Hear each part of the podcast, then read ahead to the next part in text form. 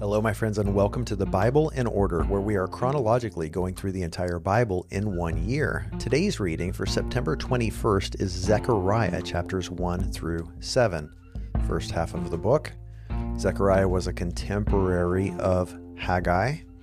He was writing during the end of the exile and the rebuilding of the temple, as we see, and he has this series of visions that we are digging into today.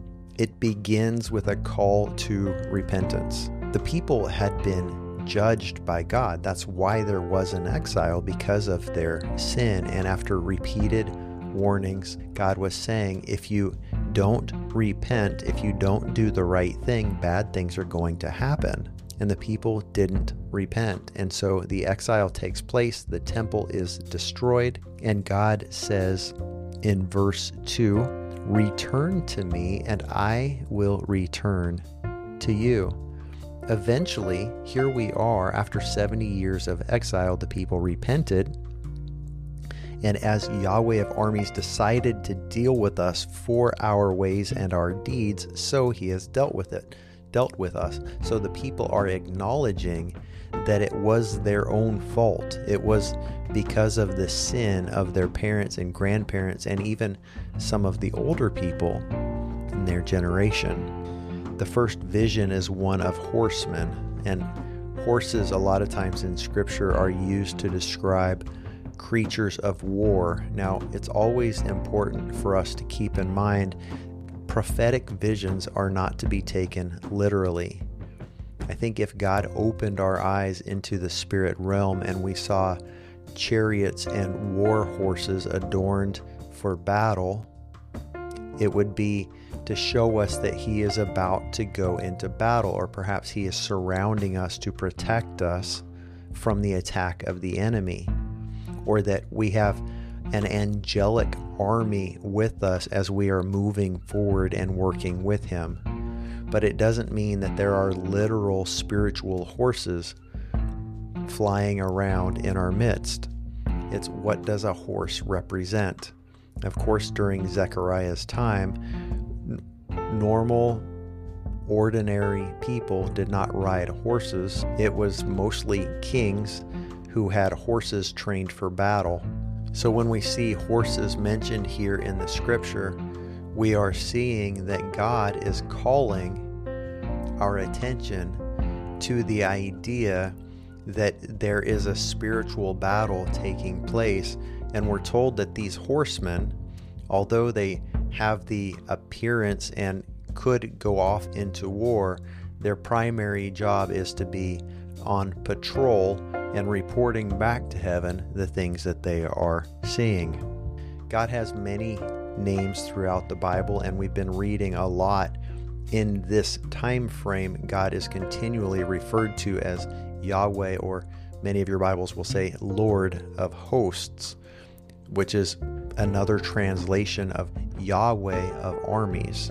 So God is tired of messing around and he is ready to go to war against sin and sinners who refuse to repent. But in this time, we're starting to see this change. The mercy of God is coming back to the forefront because the hearts of the people have come back to Him. How long, Lord of armies, will you withhold mercy from Jerusalem? Yahweh replied with kind and comforting word. Down in verse 17, Yahweh will once more comfort Zion, so there is a hope given to the people of the good things and the blessing that is to come from Yahweh after the 70 years of exile and the horror of the city being besieged leading up to that time.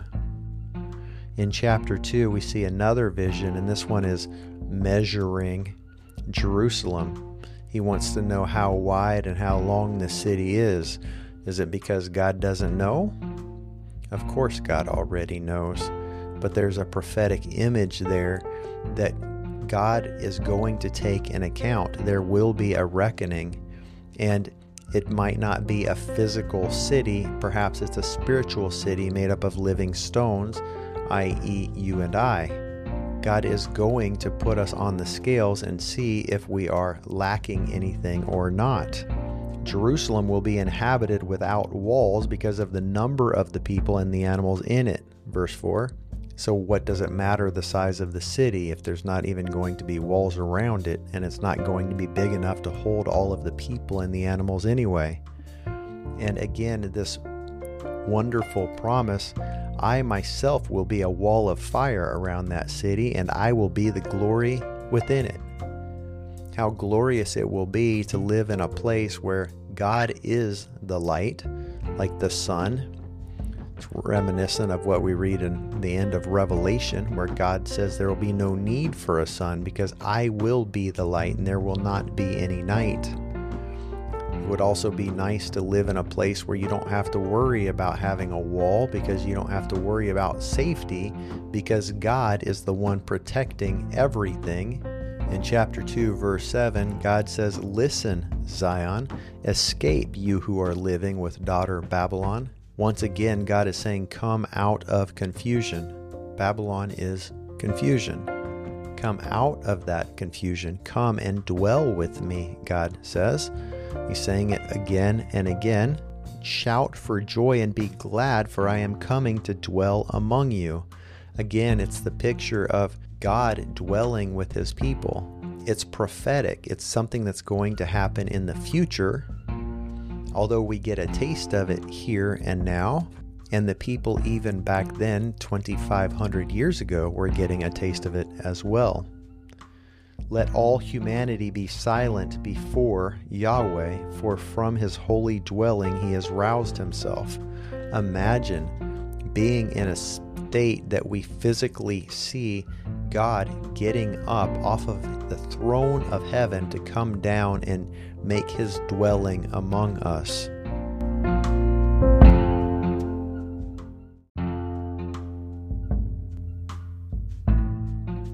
Now, when we come to chapter 3, it's important that we understand that the Old Testament was written in Hebrew and the New Testament was written in Greek. And the reason I bring that up now is because this man named Joshua, the name Joshua in English comes from the Hebrew Yeshua or Yeshua. And Yehoshua means salvation of Yahweh. The name Jesus, which is translated from the Greek Yesu, means salvation of Yahweh.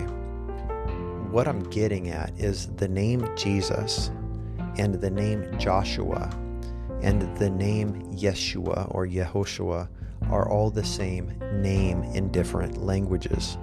And perhaps if the New Testament had been written in Hebrew as the Old Testament was, there wouldn't be any confusion about the idea that Joshua is the same name as Jesus, as is Yesu in the Greek and Yehoshua in Hebrew. Chapter 3 begins Then he showed me the high priest Joshua standing before the angel of Yahweh with Satan standing at his right side to accuse him. That's what Satan does. His name means accuser. He is the accuser of the believers or the brethren, and he points out the things that we do wrong, the areas that we need to grow in, the areas that we remain impure in, and he is given permission to discipline us to a degree so that we will grow in those areas. Our sin should cause us some discomfort through the work of Satan taking hold of that, exposing it, using it to embarrass us or to bring us some other discomfort. That's what Satan does. However, if this high priest Joshua is representative on some level of our Messiah, Yeshua or Jesus, our Messiah was without sin. He did nothing wrong, and Satan had no right to accuse him of anything. The fact that he was bearing the sins of the world was because he was doing a good thing. He was fulfilling what God the Father had asked him to do. It was the plan from the beginning to redeem us from our sin, to set us free from that sin, and it was on him that the punishment was laid so that we could have what we don't deserve and what we could not earn for ourselves. Yet Satan overstepped here, it appears, accusing the one who was without sin. On one level, this was probably talking about the literal Joshua or Yehoshua, who was high priest during that time, during the rebuilding of the temple.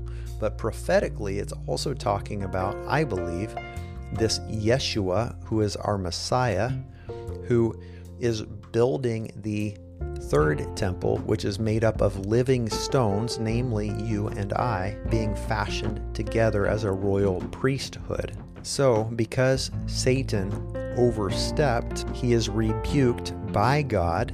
Yahweh said to Satan, Yahweh rebuke you. Now, some of your translations will say it was the angel of Yahweh, the angel of the Lord. That's fine too, whether it came directly from the mouth of God or through one of his messengers.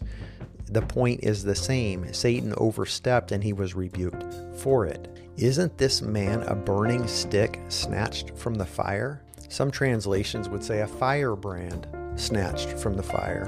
What is a firebrand? the metal prod that people use to stir a campfire. It gives me the idea that what Jesus went through on the cross on our behalf was a difficult load to bear. It's why he sweat droplets of blood while he thought about what he was about. It's why he sweat droplets of blood as he considered what he was about to go through on that fateful night. It was not easy. The fact that he was snatched from the fire gives me the picture in my mind that as soon as his job was done, he was removed. At least one of the guards, when they went to break his legs to ensure that he would be dead before sundown so they could take his body off of the cross, was surprised that Jesus had already passed away. Bearing our sin and being separated from the Father in that sense, because the Father could not look on our sin, was a very difficult and burdensome task and it did not need to go on any longer than what was absolutely necessary. As soon as Jesus said the words, It is finished, he bowed his head and he gave up his spirit.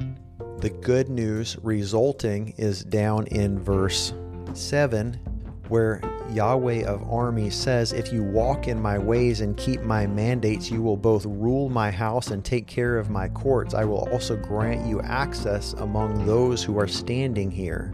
In other words, there will no longer be any separation you can come here, you can reign with me from heaven. You have been granted access because of your faithfulness. And friends, we as believers in him have been granted access because of his faithfulness. Just like God could not look on him while he was bearing the sins of the world, God now does not look on our sin any longer. We are clothed in his righteousness. He has earned it for us, and now we are set free from sin and death if we so choose. Many Christians say they believe that, yet the way we live does not embody that. We have these little blind spots, and fortunately, we have one another to help uncover those blind spots but we need each other. That's one of the reasons it's so fundamentally important that we be in community with other people who love us enough to tell us the truth. Chapter 4 has the vision of the gold lampstand with the seven lamps. It's reminiscent of the seven churches in Revelation, the first few chapters.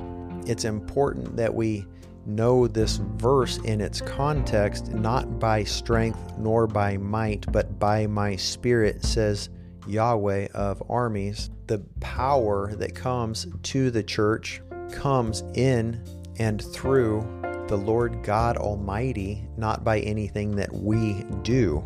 God surrounded it by people who were shouting out grace, grace to it.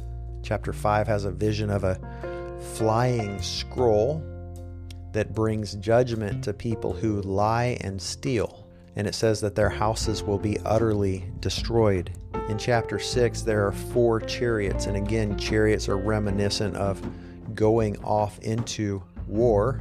And I want to focus for just a moment in the last part of chapter 6, the crowning of the branch. Take silver and gold, make a crown.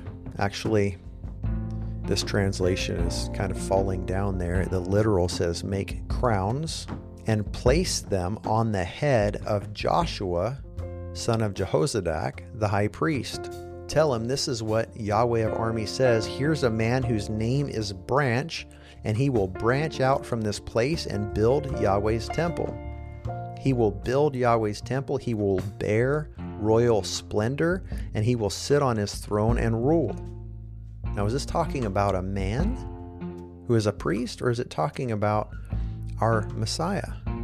It's very interesting, the overlap, don't you think? There will be a priest on his throne, and there will be peaceful counsel between the two of them. The crown will reside in Yahweh's temple as a memorial. People who are far off will come and build Yahweh's temple, and you will know that Yahweh of armies has sent me to you. This will happen when you fully obey Yahweh your God. And I believe it's referring to an end time period that will happen after Jesus returns, but Jesus is going to return when his people are fully obedient, when we have been purified. And so we need to lay down the things that the sin that so easily entangles, as we are told in Hebrews, and run with endurance the race that has been set out before us? What are the sins that are entangling you, that are keeping you from running effectively? We all have them. By God's grace, we will all lay them down. May it even be today. Chapter 7 really talking about religious works. God says, When you fasted and lamented, did you really fast for me? When you say, Christian, I'm going to fast Facebook or social media for 30 days, do you replace it with Netflix? what is the point of that? We need to return to Him with all of our hearts, not just to check off a religious box. God says in verse 9, make fair decisions, show faithful love and compassion to one another. It always comes back to the same thing loving God, putting off presumption, stop trying to impress people with the way we look and the things that we do on the outside. Jesus said to the Pharisees, Don't worry about the outside of the dish that people can see, worry about the inside. God doesn't care about how impressed people are with how often we go to church. I could put the Bible on the dashboard of my car and carry it into Starbucks whenever I go, but unless I crack it open and read it, I'll never really be pleasing Him by just carrying it around. So the goal is to be holy, not just to act holy, to love people, not just to talk about loving people but to go out and make a difference, make this world a better place, and prepare it for His return. May God bless you as you seek Him. Thank you for being on this journey with me. Sorry for the long post, a lot to cram in in seven chapters. See you tomorrow.